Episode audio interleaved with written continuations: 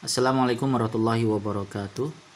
Pada kesempatan kali ini insya Allah saya akan berbagi kepada Anda semua sebuah doa yang indah yang mana doa ini diucapkan oleh Nabi yang mulia yaitu Nabi Yunus alaihi salam. Ini ada di ayat ke-87 dan ayat ke-88 di surah Al-Anbiya. Allah SWT menjelaskan kejadian ini setelah Yunus meninggalkan kaumnya Allah memberi tugas kepada setiap rasul untuk berdakwah kepada kaumnya tentu. Dan semua kaum yang di mana Rasulullah, yang mana para rasul diutus, sebagian besar menolak risalah. Kaumnya mengejek para rasul dan para rasul pun menanggung penghinaan tersebut. Namun tugas para rasul tetaplah berdakwah dengan sabar dan penuh cinta sehingga ia pun tetap mendakwah, mendakwahi kaumnya dan sungguh sangat sulit berbicara kepada seseorang yang setelah mereka menghina kita gitu. Apalagi berbicara dengan suara yang penuh kasih sayang. Amat sangat sulit bagi kita. Apalagi menjaga kesabaran. Orang yang sudah berkali-kali menghina, kemudian kita ajak berbicara dan kita diminta untuk berbicara dengan sabar, itu amat sangat sulit bagi seorang nabi. Seperti Nabi Nuh alaihissalam, ia berkata, "Ya qaumi inni lakum nazirum mubin." Bahkan sampai di akhir dakwahnya dia terus bersuah berseru ya kaumku umatku umatku ya. Jadi umat yang sama yang terus mengutuk nabi nabinya yang mengolok-olok nabinya bahkan menyerangnya sungguh sangat amat sulit dibayangkan bagi seorang nabi untuk berkata dengan kesabaran berbicara dengan kaumnya dengan penuh cinta dan kasih sayang.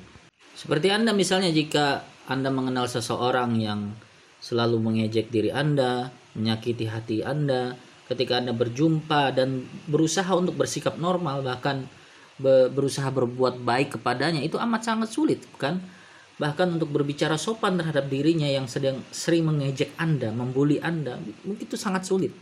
Apalagi bagi seorang nabi. Maka itulah yang dirasakan Nabi Yunus alaihissalam. Ia sampai pada titik di mana baiklah kalau kalian tidak mau mendengarkan, maka ia pun akan berhenti. Berhenti dengan kata lain dia berhenti berdakwah kepada kaumnya dan ia pun pergi meninggalkan kaumnya.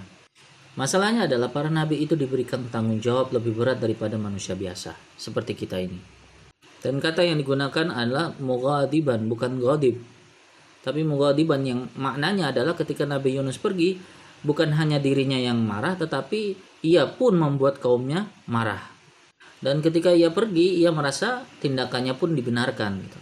Ia yakin bahwa Allah tidak akan menahan atau membatasi dirinya. Jadi Nabi Yunus merasa tidak bersalah, dia tidak sadar telah melampaui batas. Dan ia merasa kalau kemarahan kepada kaumnya itu pun dibenarkan. Dan pada saat itu Nabi Yunus tidak berpikir bahwa apa yang ia lakukan itu adalah bagian dari melanggar perintah Allah Subhanahu wa taala. Maka ia ia pun pergi ke laut Terjadi tragedi perahunya tenggelam dan itu pengalaman traumatis tersendiri. Dan ia pun ditelan oleh ikan paus yang besar. Bahkan Ibnu Abbas sendiri mengatakan bahwa ia ditelan oleh makhluk laut yang besar gitu. Dan makhluk laut itu ditelan oleh makhluk laut yang lain gitu. Jadi ia berada di dalam kegelapan berlapis-lapis gitu. Di tengah kegelapan malam ia ditelan, ditelan lagi dan ia sekarang berada di dalam perut ikan paus. Maka di saat seperti itu ia berdoa kepada Allah. Fanada fi zulumat di surah Al-Anbiya ayat 87. Ia berdoa di dalam kegelapan. Di dalam kegelapan yang berlapis-lapis. Inilah saat di mana jika Anda di laut sendirian dan Anda teriak minta tolong, tentu tidak ada yang bisa mendengar apa yang Anda katakan gitu. Apa yang Anda teriakkan. Dan Nabi Yunus ini tidak berada di permukaan laut, tapi ia di dalam lautan, di dalam perut ikan paus dan ia pun berdoa kepada Allah Azza wa Jalla. Allah menginginkan kita tahu bahwa tangisan kita kepadanya, tangisan kita kepadanya akan selalu didengar olehnya. Jadi peristiwa ini penting untuk disebutkan, kata zulumat di sini sangat penting. Karena untuk berdoa kepada Allah ketika Anda berada di kondisi terburuk, ketika Anda berada di dalam kegelapan, bahkan kita terkadang berada di tempat gelap karena kesalahan kita sendiri, karena kita yang salah, kita membawa masalah pada diri sendiri. Tapi maka sahabat aidikum. Sebagai contoh misalnya ketika Anda melaju dengan kecepatan tinggi lalu kecelakaan dan masuk rumah sakit. Tentu kita tidak bisa menyalahkan karena Allah yang melakukannya. Itu karena Anda mengebut. Anda yang menyebabkannya. Sama seperti halnya Anda memakan terlalu mengkonsumsi gula selama bertahun-tahun. Lalu Anda terdiagnosa diabetes dan penyakit jantung. Itu karena pola hidup Anda sendiri, karena Anda sendiri yang melakukan perbuatan tersebut. Tentu kita tidak bisa menyalahkan Allah atas perbuatan itu. Namun berbeda dengan Nabi, Nabi memiliki standar karakter tertinggi. Maka ketika Nabi salah sedikit saja, Allah akan memberikan teguran yang sangat berat. Maka itulah yang terjadi pada Nabi Yunus alaihissalam. Allah tidak lakukan itu pada kita karena standar kita tidak setinggi Nabi. Tapi terlepas dari itu semua, kita ketika ini menimpa beliau, menimpa dirinya, Anda tahu apa yang kecenderungan yang dilakukan oleh orang-orang dalam keadaan seperti itu? Kemungkinan besar orang akan protes gitu ya. Kenapa ya Allah kenapa kau lakukan hal ini? Ini sangat keterlaluan ya Allah. Sangat berat bagi saya. Jadi alih-alih berkata bahwa hukuman Allah terlalu kejam buat dirinya atau teguran darinya terlalu keras, alih-alih bersikap seperti itu, apa sikap yang kita pelajari Nabi dari Nabi Yunus alaihissalam? Fanada fi zulumat alla ilaha illa anta. Bahwa tidak ada yang patut disembah dan dipatuhi selain engkau. Tentu kita tahu bahwa dia tidak pernah berbuat syirik. Ketika beliau mengatakan la ilaha illa anta, seolah-olah dia menyatakan tidak ada yang pantas disembah, dicintai, dipatuhi selain engkau wahai Allah. Jadi Nabi Yunus mengajarkan kita sesuatu bahwa ketika saya meninggalkan tugas yang Allah berikan kepada saya, maka itu berarti, berarti saya tidak berbuat yang terbaik terhadap la ilaha illallah maka saya akan memperbaharui syahadat syahadatku itu. Itulah yang diajarkan Allah Subhanahu wa taala melalui doa Nabi Yunus ini, itulah yang harus kita lakukan. Terkadang kita harus memperbaharui keislaman kita. Kita harus menyalakan lagi komitmen kita terhadap Allah Subhanahu wa taala. Dan yang menarik lagi dari kata la ilaha illa anta adalah bahwa kecenderungan ketika seseorang berbuat dosa maka ia akan uh, berada pada posisi malu kepada Allah dan ia tidak ingin berbicara langsung kepada Allah. Tetapi berbeda dengan Nabi Yunus. Nabi Yunus mengajarkan kita bahwa ketika Anda berada dalam kegelapan, jauh di dalam kegelapan, lapis-lapis kegelapan, maka berbicara langsung kepada Allah Subhanahu wa taala, la ilaha illa anta. Maka jangan jangan berikan jarak yang jauh terhadap Allah Subhanahu wa taala bahwa Allah mendengarmu. La ilaha illa anta. Itulah saat Nabi Yunus menginspirasi kita untuk berbicara kepada Allah secara langsung. Lalu ia mengatakan subhanaka, betapa sempurnanya engkau wahai Allah. Ketika kita mengucapkan subhanaka, maka kita mendeklarasikan bahwa Allah itu sempurna. Dan artinya apa? Kita tidak sempurna. Kita jauh dari kesempurnaan. Dengan kata lain Nabi Yunus alaihi salam pada pada kondisi seperti itu, apa pun keadaan yang engkau berikan kepadaku, Aku tidak akan menyalahkanmu. Nabi Yunus tidak pernah menyalahkan Allah atas apa yang menimpa dirinya. Ia sadar bahwa apa yang dia lakukan itu atas kesalahan dirinya sendiri, bukan karena Allah Subhanahu wa taala. Jadi dalam kata subhanaka ada dua hal. Yang pertama adalah pengakuan bahwa Allah Subhanahu wa taala sempurna, lepas dari segala kesalahan. Dan apa yang tidak sempurna adalah diri kita. Kita yang tidak sempurna. Kitalah tempatnya salah dan khilaf. Jika seseorang belum mengakui bahwa dirinya bersalah, maka sesungguhnya ia belum mengakui bahwa yang bebas dari kesalahan itu adalah Allah Subhanahu wa taala. Lalu Nabi Yunus melanjutkan, "Inni kuntu minal zalimin." Sesungguhnya aku termasuk orang-orang yang telah melakukan kesalahan. Satu kesalahan saja. Seolah-olah dia bersalah seumur hidupnya. Jadi ia mengakui bahwa kesalahan yang setelah saya lakukan, yang saya ingat ataupun tidak, yang kecil maupun yang besar itu sesungguhnya semua adalah kesalahan dari saya dan saya termasuk orang-orang yang bersalah itu. Ia mengakui hal itu. Yang menarik adalah di ayat yang lain Allah menjelaskan uh, kita tahu bahwa nabi, nama nama beliau adalah Yunus tetapi Allah juga memanggilnya dengan nama Zunnun. Salah satu dari nun. Nun dalam bahasa Arab adalah kata lain dari paus, ikan paus. Maka artinya salah satu dari paus. Tujuannya adalah bukan karena uh, supaya diingat bahwa ini nabi yang ditelan ikan paus, bukan karena alasan itu, tapi seolah-olah Allah memberitahu kita bahwa saat terpenting dari Nabi Yunus adalah saat ia di dalam perut ikan paus. Hal terpenting yang akan Anda pelajari dari Nabi Yunus adalah adalah saat terburuknya. Kita tidak tahu bagaimana dakwah beliau, di mana lokasinya, siapa kaumnya. Tetapi Allah mengingatkan kita bahwa momen terbaik Nabi Yunus adalah ketika di saat terburuknya.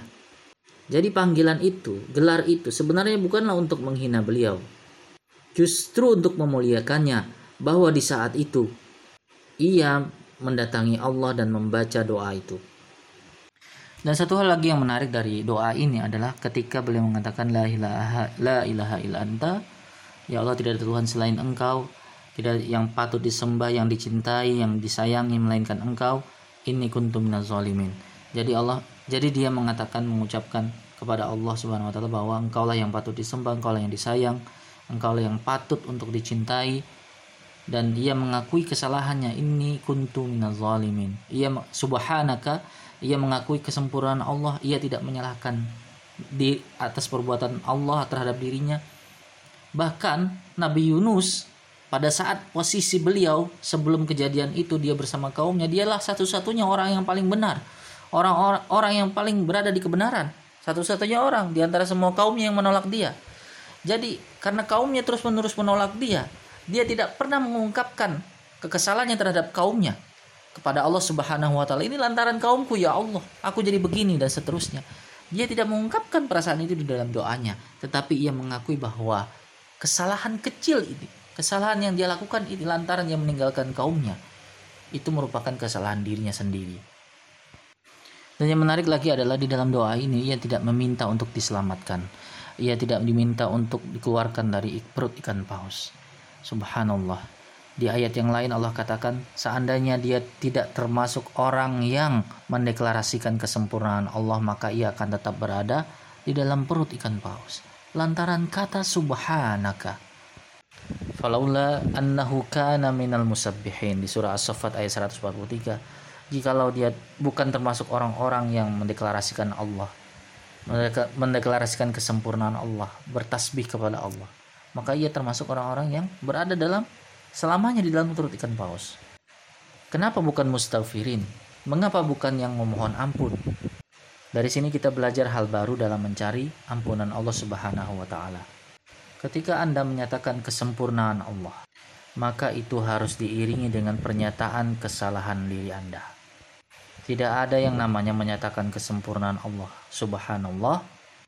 Jika saya tidak mengakui semua kesalahan yang telah saya lakukan, tanpa harus mencari kambing hitam atas apa yang Anda lakukan, tanpa harus mencari-cari kesalahan orang lain.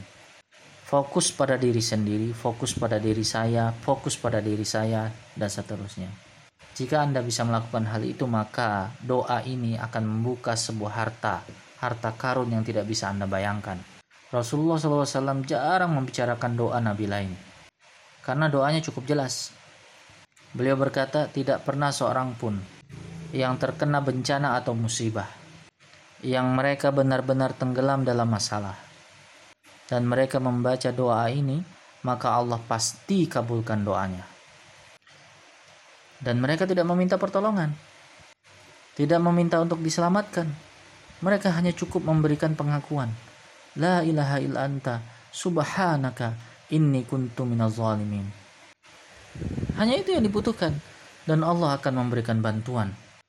Itulah ayat itulah mengapa di ayat selanjutnya Allah Subhanahu wa taala mengatakan fastajabna lahu. Demikianlah kami menjawab doanya. Wa najainahu minal gham. Dan kami menyelamatkannya dari kesedihan yang mendalam.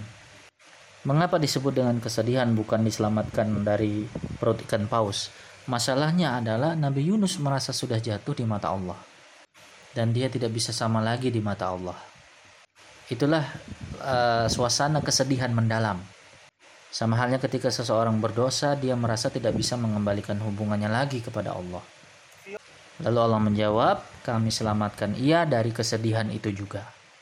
Dari rasa putus asa itu juga. Ketika Anda meng mendeklarasikan kesempurnaan Allah dan mengakui kesalahan Anda, maka Allah akan mengangkat Anda kembali kepada cahaya. Allah hilangkan kesedihan Anda, dia kembalikan hubungan Anda dengannya. Wa kadzalika nunjil mu'minin. Kata-kata yang indah. Demikianlah kami selamatkan orang-orang yang beriman. Jadi bukan hanya untuk Nabi Yunus, tapi menyelamatkan siapa? Kita semua. Jadi doa ini adalah penyelamat bagi kita semua.